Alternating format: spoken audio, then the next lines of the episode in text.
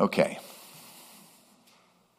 When I say the word diversity, what's the first thing that comes to your mind? That was rhetorical.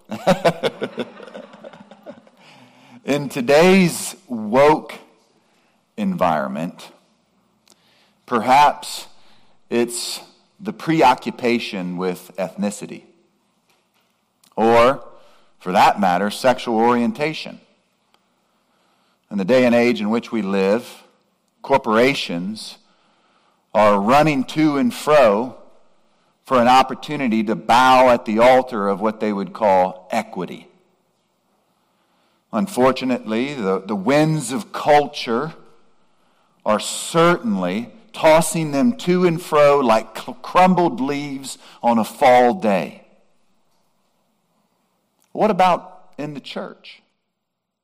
Once again, unfortunately, there are many who have bought into or drunk the proverbial Kool Aid, so to speak, of critical social justice, even within the church, unfortunately.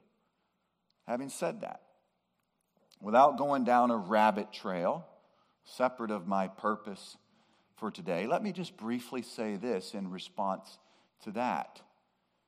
Instead of an overemphasis upon a phony, a bogus approach to create a false sense of diversity within the church, how about we preach the gospel with boldness in season and out of season?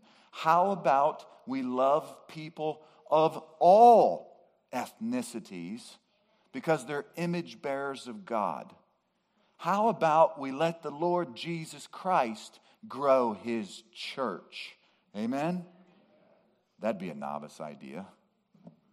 Nevertheless, I digress. I do want to talk about diversity here today, but not from that hijacked secular perspective. I want to look at just one verse along with several correlating passages of Scripture. Ephesians 4 7 for us here today.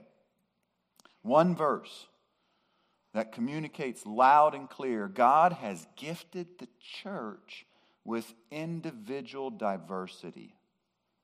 He's already done so, and he's done so for the body's benefit.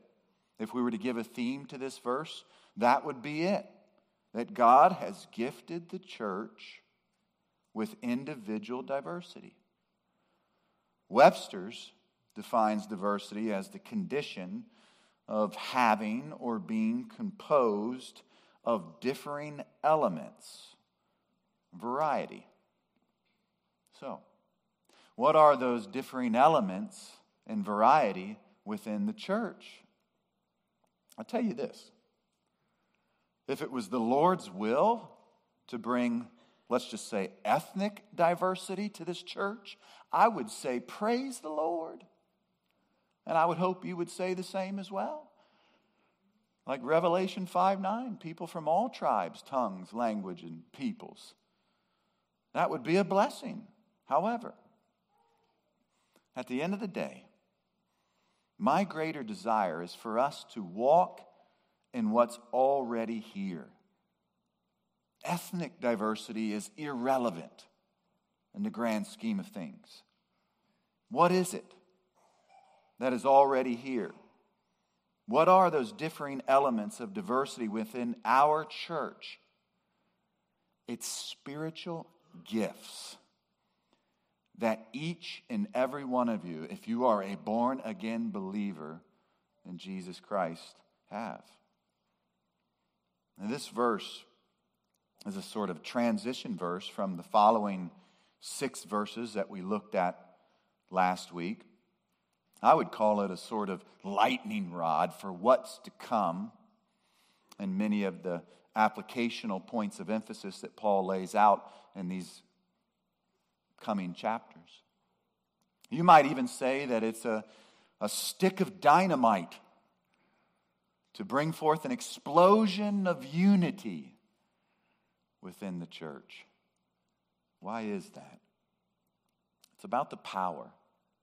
that's behind each part of the individual body. Even though we've seen the importance of the church as a whole, we saw that at the end of chapter 3 in Paul's prayer. And then in verses 1 through 6 of chapter 4, Unity in the Church was the title of our message last week. Even though that's an emphasis and a critical element. The body is made up of individual parts. Each part plays a vital function in the whole. Each part is equal in substance, yet distinct in nature, as well as gifts and roles and abilities. The divine flow of this text is just magnificent. Think about how even Paul closed the previous section. And our final point last week, we labeled it the model of unity. The triune Godhead serves as the perfect model of unity. And yet, what do we know about the Trinity? That all three persons are equal in essence, yet distinct and separate in persons. In a similar fashion today, we're going to see unique diversity within the one unified body of Christ. Now, that begs the question, and sometimes it's a temptation for us all. We'll touch on it throughout this message. Does that in any way mean that certain portions or parts of the body are more valuable or more important than others? Of course not. Even likewise with Jesus. Just because he came, as he said, to do the will of his Father, does that make him less than?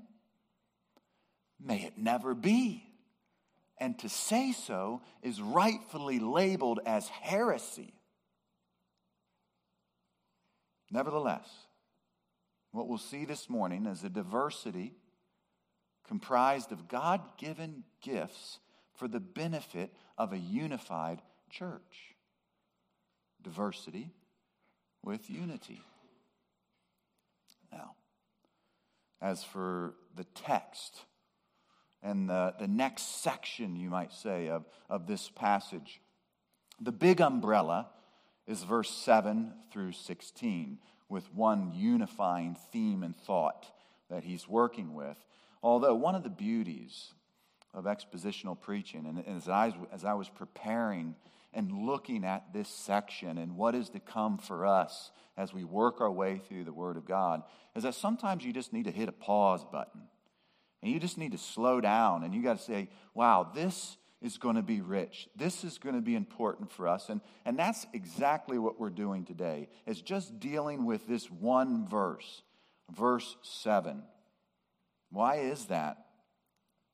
It's because it's an opportunity for us to be challenged on a foundational level in an area and topic that is essential for any healthy Christian church revolving around this idea of diversity within the church, understanding diversity in the terms of spiritual gifts. Now, of course, with just this one verse and the time that we have here today, I can't do a deep dive. And hopefully, maybe in the future, that might be something that we would examine as, as a deep dive concerning spiritual gifts. Nevertheless, it's a foundational opportunity for us to be challenged and encouraged and an element that is critical and essential to the health of a church, along with the unity of a church. So, I want us to answer the question in light of all that this morning. How does diversity contribute to unity, to the health of the church? So I invite you to turn your Bibles to Ephesians chapter 4. And if you would, please stand with me for the reading of this one verse, our text for this morning. Ephesians chapter 4, verse 7. The Word of God reads But to each one of us, grace was given according to the measure of Christ's gift. Amen. You may be seated. Now, I want us to look at three characteristics today revolving around this diversity in the church. So if you're taking notes, our first characteristic is number one, the extent of diversity. The extent of diversity. Notice to begin the verse, Paul identifies a transition with this simple conjunction, this simple word, but. If unity in the church was the emphasis in the first six verses, what's this new transition? Where is, where is he going? Look again at the first part of this verse. He says, But to each one of us, grace was given. In verses 2 through 6, Paul uses the word one seven times. In those verses, once again, it's on the emphasis of unity within the body. Yet here, the transition is to more of an individual focus. Well, why is this helpful? From a general perspective, Paul's just begged or urged or pled with the church that they would be diligent to preserve the unity of the Spirit in the bond of peace, that they would walk in a manner worthy of the calling in which they have been called. Even so, how does this now, all inclusive, more laser focused, and now individualized statement play a role in contributing to unity and the health of the body? I think it's like target practice. If I set a target out with multiple rings and asked you to hit that target multiple rings, more than likely, chances are you're going to hit the target. If I use that illustration from a spiritual perspective, you say, Amen, Pastor. I can affirm the truth that it is the church's general big picture, multiple rings, responsibility to preserve the unity of the Spirit. I got you on that, Pastor. Big picture, multiple rings. However, a bullseye requires a far greater level of commitment. Now you're meddling, Pastor. You mean I actually have to be involved? I, the church should preserve the unity of the Spirit and the bond of peace. You're telling me now I need to be involved? I have a role to play? I can hit that general target. But now you're asking me to focus in on the bullseye, to be more focused on my role. And this is exactly why I believe this individual, more targeted communication is helpful. It pertains to a greater level of commitment individually to the benefit of the body as a whole. Now, on a natural perspective, if we were at a shooting range, perhaps you, you still have a, an excuse. Not everyone has the ability to zero in on the bullseye. Nonetheless, spiritually speaking, this is different. God, if you are a believer, has given you sharpshooter abilities to focus in, to zero in on your gift. If that's the case, yes, Ephesians 4 7 clearly helps us to see that, but does Scripture interpret Scripture? Are you still tempted, perhaps, to question that marksmanship ability, to be more laser focused, to understand that, yes, God has given me a gift and I have a role to play. Let's see what Scripture says.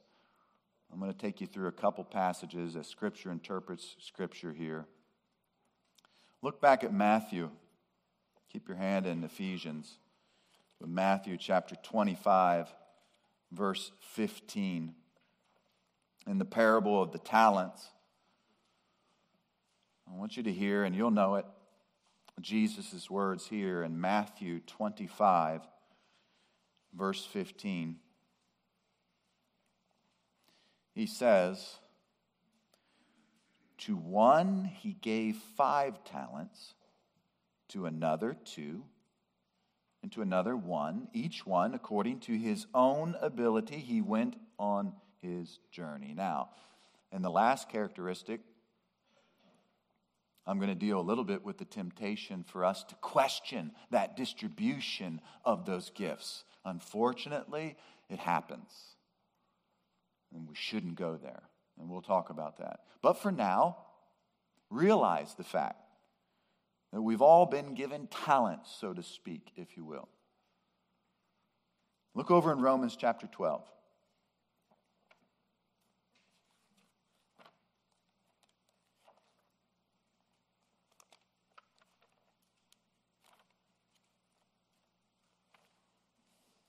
Verses 3 and 4.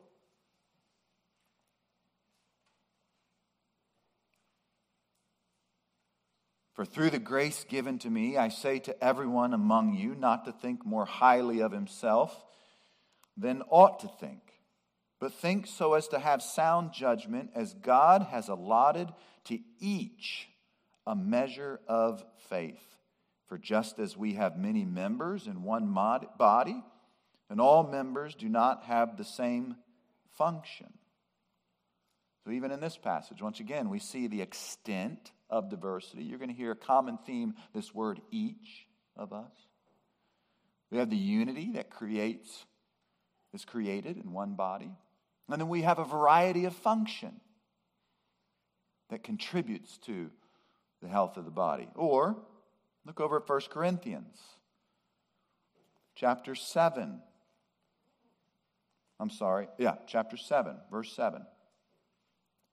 I want to get to 12. I'm getting ahead of myself. 1 Corinthians chapter 7 verse 7.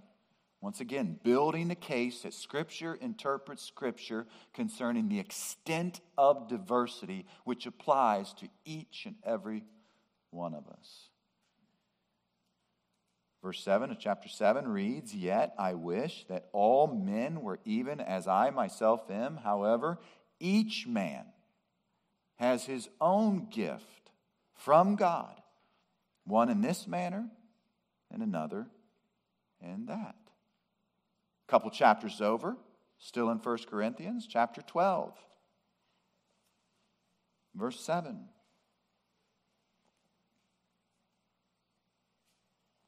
Chapter 12, verse 7 reads, But to each one is given the manifestation of the Spirit for the common good.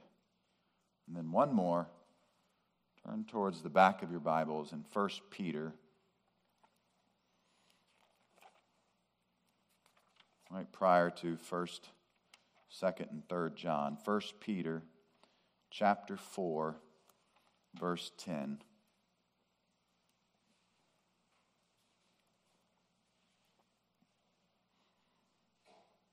First Peter chapter 4 verse 10 reads as each one has received a special gift, employ it in serving one another as good stewards of the manifold grace of God. You can turn back to Ephesians.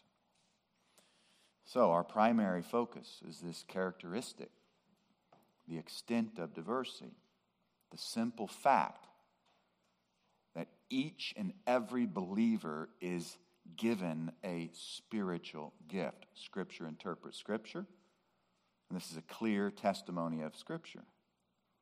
Nonetheless, if I can accept that I'm gifted of the Lord, then, then what comes next? I understand, I see the testimony. Well, there's a couple directions we could go, obviously. But for now, let's say this. Look down at Ephesians 4, verses 11 and 12. Thinking about, I understand that I have a gift. What am I going to do with it?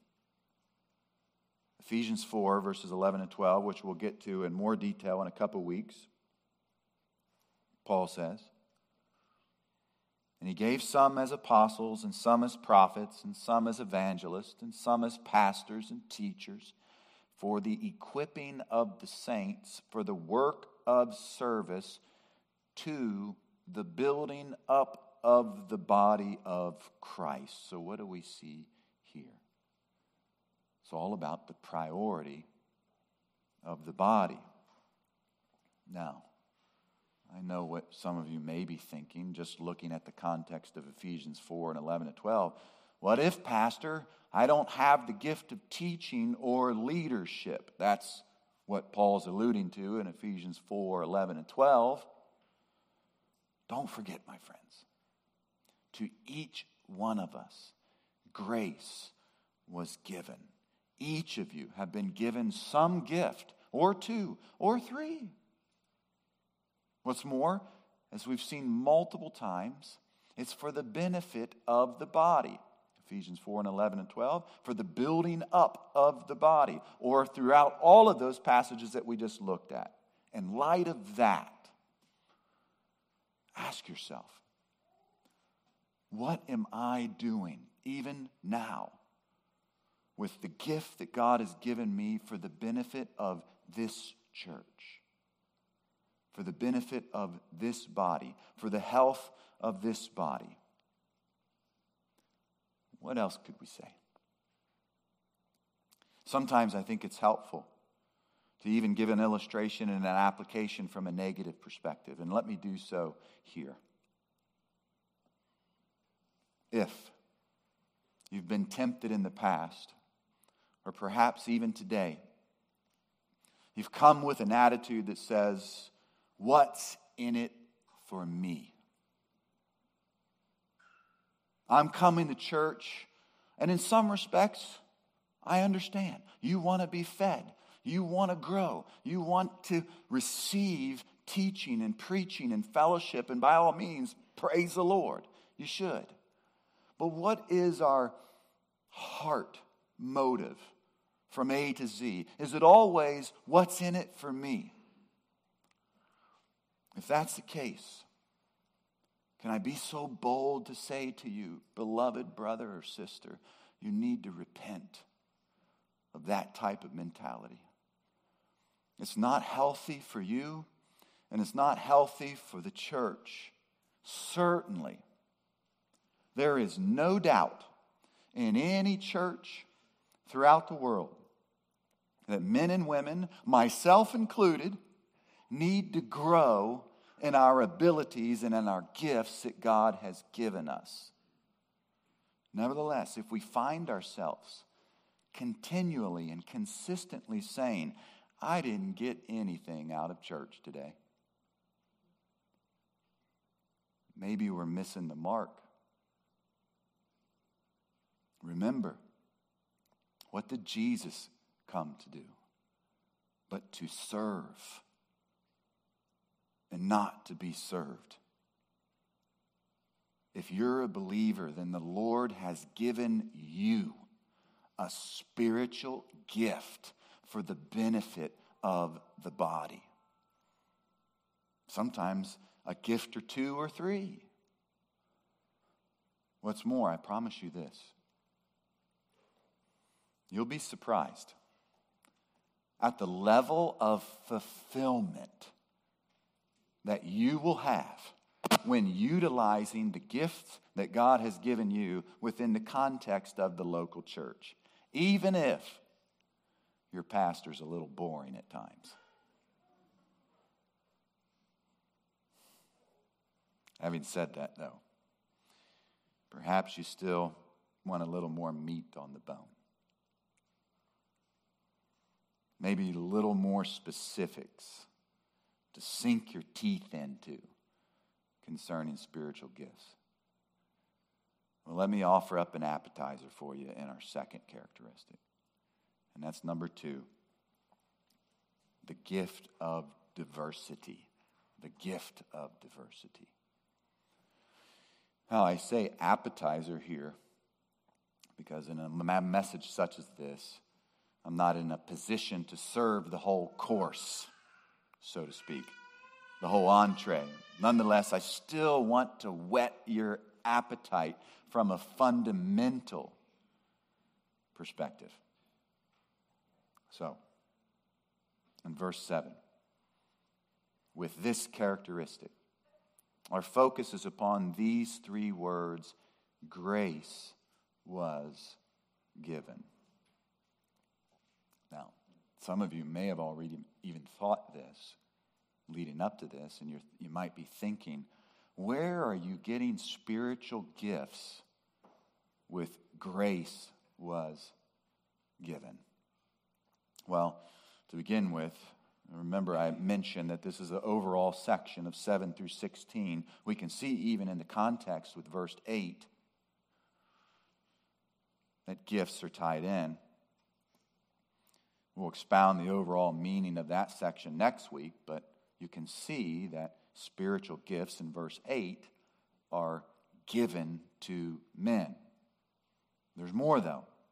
Still, even within this verse, the letter as a whole, and several portions of Scripture that continue to interpret itself.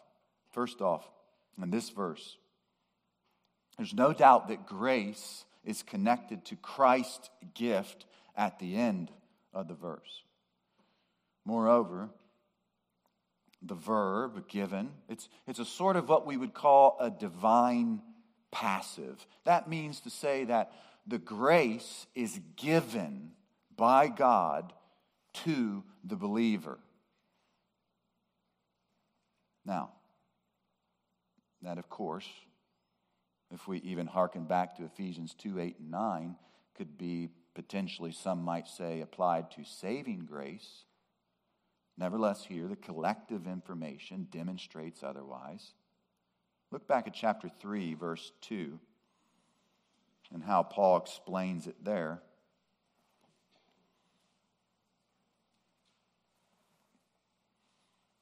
He says, If indeed you have heard of the stewardship of God's grace, which was given to me for you. And not to mention, in Romans 12, verse 6, in 1 Corinthians 12, verse 4, which we'll look at later. He uses a form of this word grace in the original language that is also translated as gifts. Not to mention, and I think this is important for us to stay grounded in humility.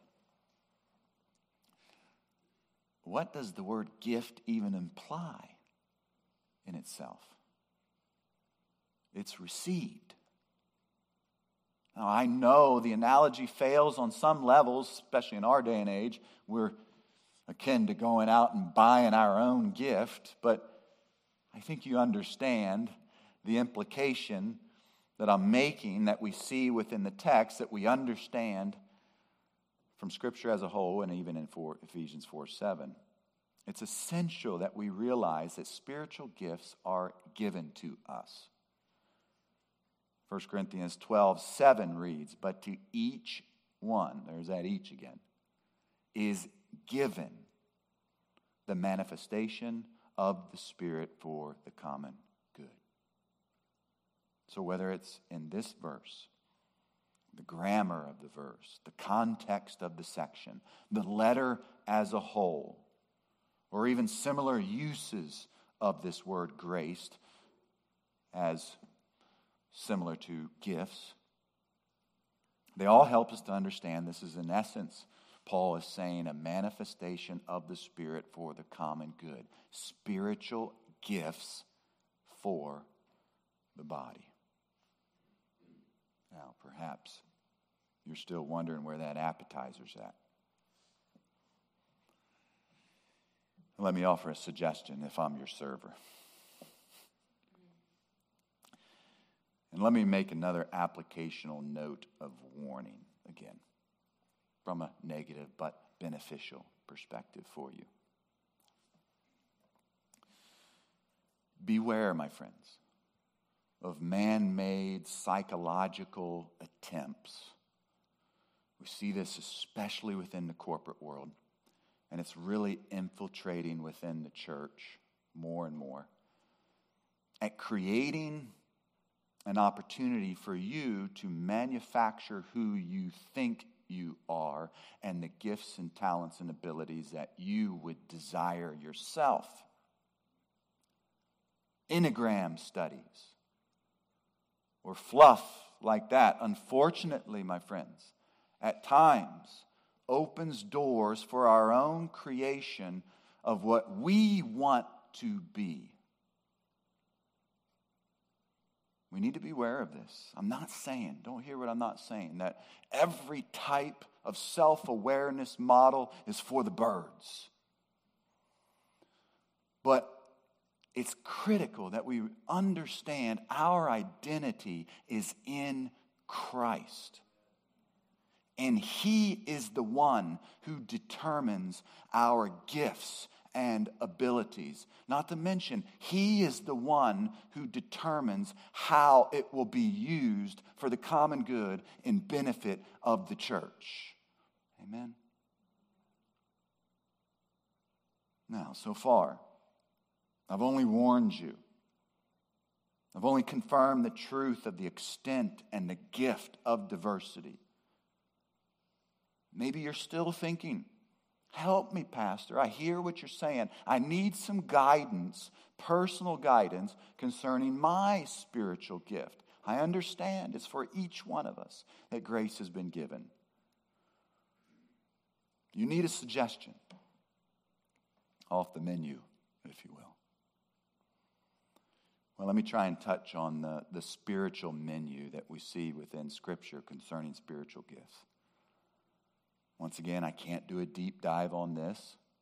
Hopefully, by God's grace, this drives you even more to deep dive yourself into the Scriptures if you don't already know and what God has gifted you with.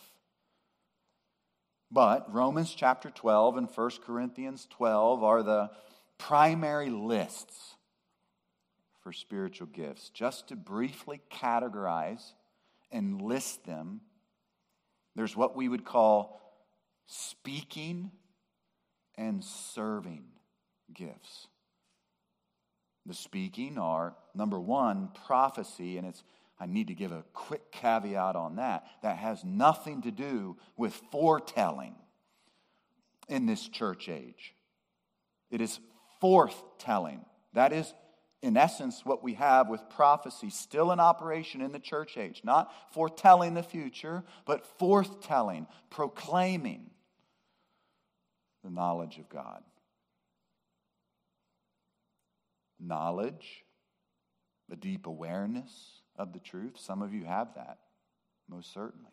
Wisdom, an application of that truth, teaching we certainly have gifted men and women within this church that are using that gift for the benefit of this church.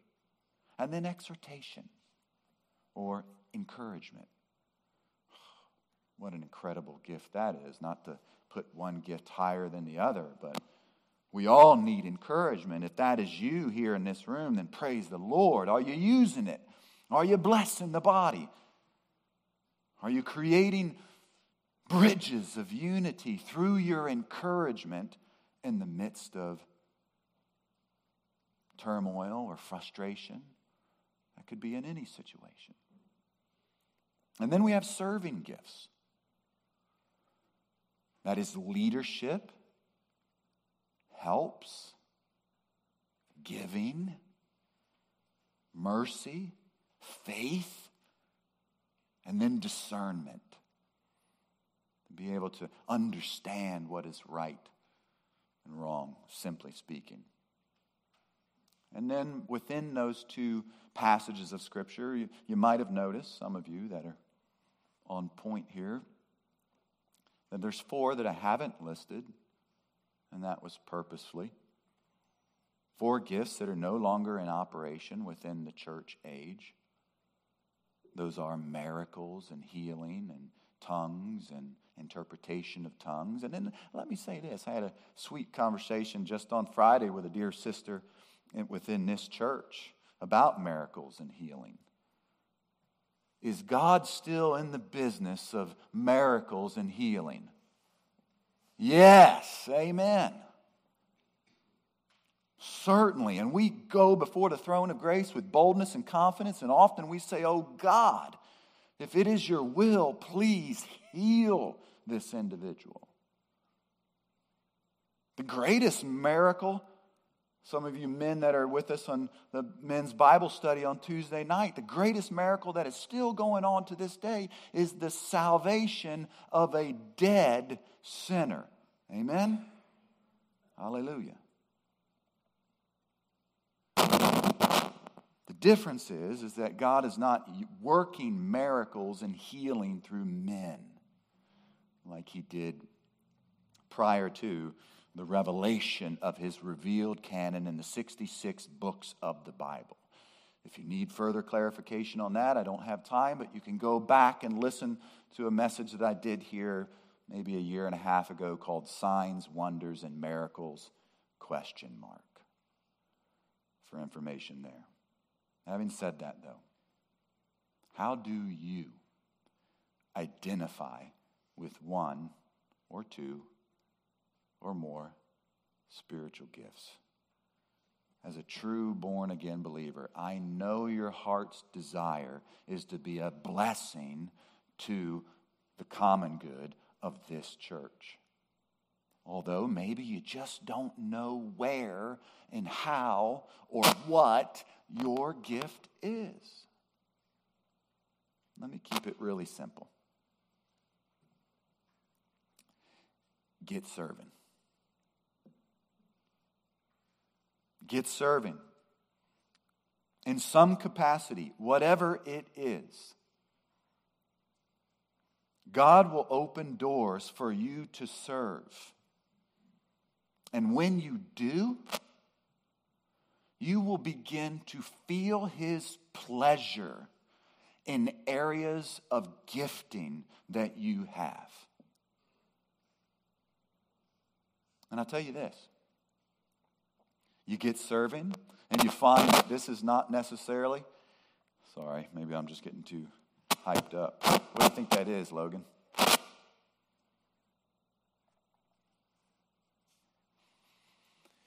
Even if you find that where you're serving is not your spiritual gift, then look for the next opportunity to serve. And eventually you will find it. And I'll tell you this too, as well. When you operate within your gifts for the benefit of the common good and the mutual edification of the body of Christ, others will begin to affirm your gift speak into your life. You are an incredible encouragement to me. You are such a wonderful help to this church. You are an incredible teacher of God's Word. This is something that is crucial for us to understand. And help with the benefit of our body as well as even the unity of our body. Now, in, in, in light of that, before we move to our final characteristic, I want to share a quote with you that perfectly fits what I'm expounding for you here today, and especially this gift of diversity. It's from my, one of my good friends. I would consider him to be my pastor, Don Green at Truth Community Church in Cincinnati, Ohio. He said, and I quote,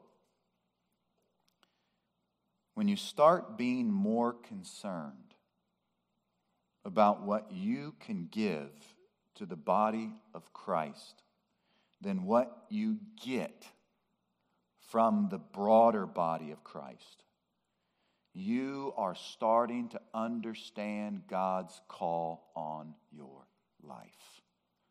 End quote. That's so simple, but so powerful when it comes to spiritual gifts and how we use them to bless and serve others. So, let's turn our attention to the final characteristic. I want to briefly address it with another helpful application. And that's number three the distribution of diversity. The distribution of diversity. Let me read the entire verse again with a focus on the latter half. Paul says, But to each one of us, grace was given according to the measure of Christ's gift. Now, let me quickly say this up front. We understand that it is the Spirit's role, and I even unpacked this in detail on Pentecost Sunday, maybe a year, two years ago, on the message, The Power of the Spirit. It is the Spirit's role that distributes and gives gifts to believers. Having said that, this verse is not contradicting Scripture when it says, by the administration or by according to the measure of Christ's gift. This is just to say that generally speaking, generally speaking, the gifts are distributed by God. We know specifically, spiritually speaking, it is the Spirit's role to do so. I just need to make sure there's no confusion there. Scripture never contradicts Scripture. So it's important for us to point that out. Nonetheless, our focus here is the distribution of diversity and how it contributes to the overall health and unity of the church. We can plainly see from Ephesians 4 7 that that is the case. Let me give you two others and then steer us home with some final application. In 1 Corinthians chapter 12, that chapter that is a primary chapter for examining spiritual gifts, the apostle speaks concerning these gifts and then moves into verse 11 and says the following But one in the same Spirit works all these things, distributing to each one individually as he wills. Or a couple of verses later, same chapter, verse 18, he says, But now God has placed the members, each one of them, in the body just as he desired. God is the distributor of gifts.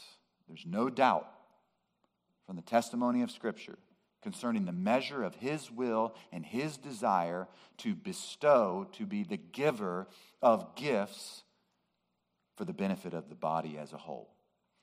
Hopefully, by now, that is abundantly clear. Be that as it may, how do we respond? How do we respond, especially in light of this last characteristic the distribution of diversity. Let me give you a couple final passages for self examination and reflection. Romans chapter 12, verse 3 reads For by the grace given to me, I say to everyone among you, not to think of himself more highly than he ought to think, but to think with sober judgment, each according to the measure of faith that God has assigned. Unfortunately, within the body of Christ, and I think it's just human nature, we attribute gifts at a higher level, especially teaching gifts and leadership gifts. That, that, that is not the case. We need to be careful of this. Even that illustration I gave in the beginning concerning the Trinity that God the Father, God the Son, and the Holy Spirit are equal in divine essence, nature, yet they have distinctly different roles. If you are gifted with the, the gift of helps or giving, which is so often behind the scenes, and, and many people don't see or realize, you are just as vital to this church as the pastor or any other leader within the church. I want you to know that and to embrace that. Be careful. Think of this from a sober judgment. And for those of you that are teachers, I think this applies even more. We need to be sober about the gifts that we've been given and not to think highly of ourselves because maybe we're out in the front more often.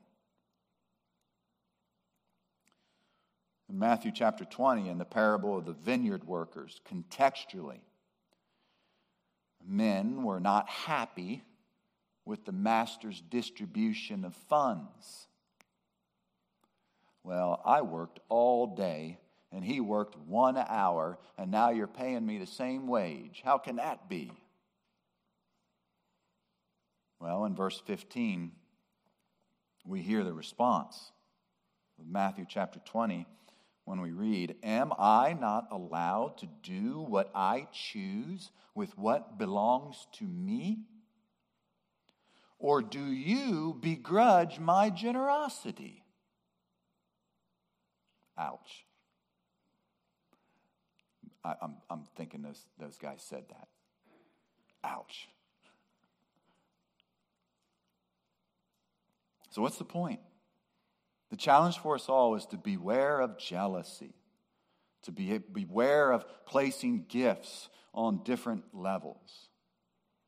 They're equal in substance, yet they have distinctive roles that contribute to the body. We need to beware of covetousness. Oh, I wish I was gifted to be a teacher. No, don't go there. God is the distributor of gifts. He has given you a gift for the benefit of the body, and He has chosen to use you in that capacity. He's fearfully and wonderfully made you just as you are today. Let's be honest. Whatever gift we've been given, I'm going to have to just stand still and then keep doing that. Whatever gift we've been given, none of us deserve any of it. Whatever gift you have. Amen? Embrace who God has created you to be and use it for the benefit of the body. This will undoubtedly play a major role in contributing to even our theme from last week. God has created and designed unity for the church. So, that message is primarily for my beloved brothers and sisters in Christ, hopefully by God's grace, nearly everyone within this room. But I need to close with just one final thought. Maybe there's someone here today who's in no position to even consider a spiritual gift because you have never received the ultimate gift of salvation. If that is anyone here today, nothing else matters than what I'm about to say.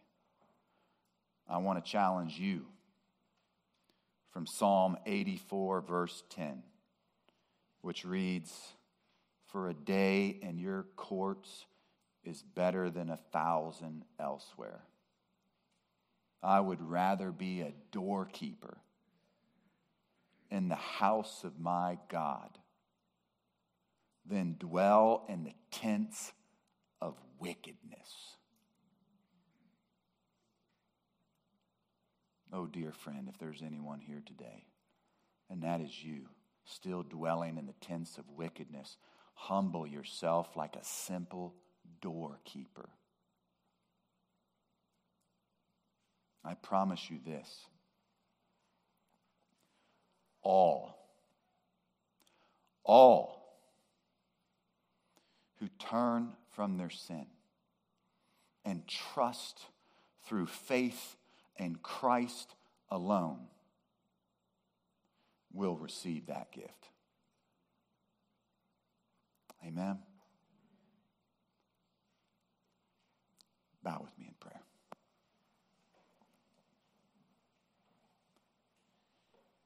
Oh, Lord Jesus, thank you, thank you again for your precious word. Your precious word that is just sweeter than honey. Your precious word that covers all of our sin. Lord, as we consider the reality that grace was given to each one of us, certainly we think of our salvific grace. Thank you, Lord, that you counted us worthy, not because of anything in and of ourselves, but because of the blood that you shed on the cross for your sheep. Thank you, Jesus.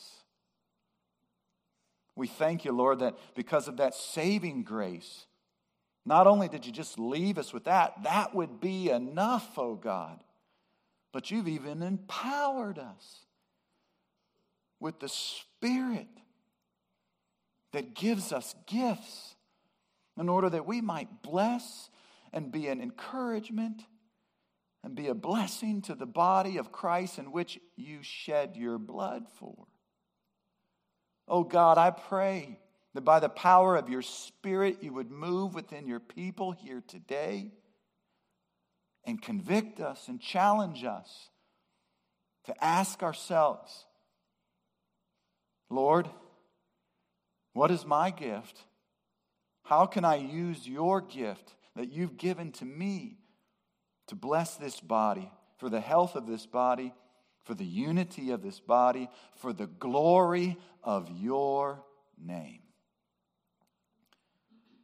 For it's in that name, our risen Savior, the Lord Jesus Christ, the King of kings and Lord of lords, in whom we pray, in whom we bow before, in whom we submit to. That name, the name above all names. In Jesus Christ's name we.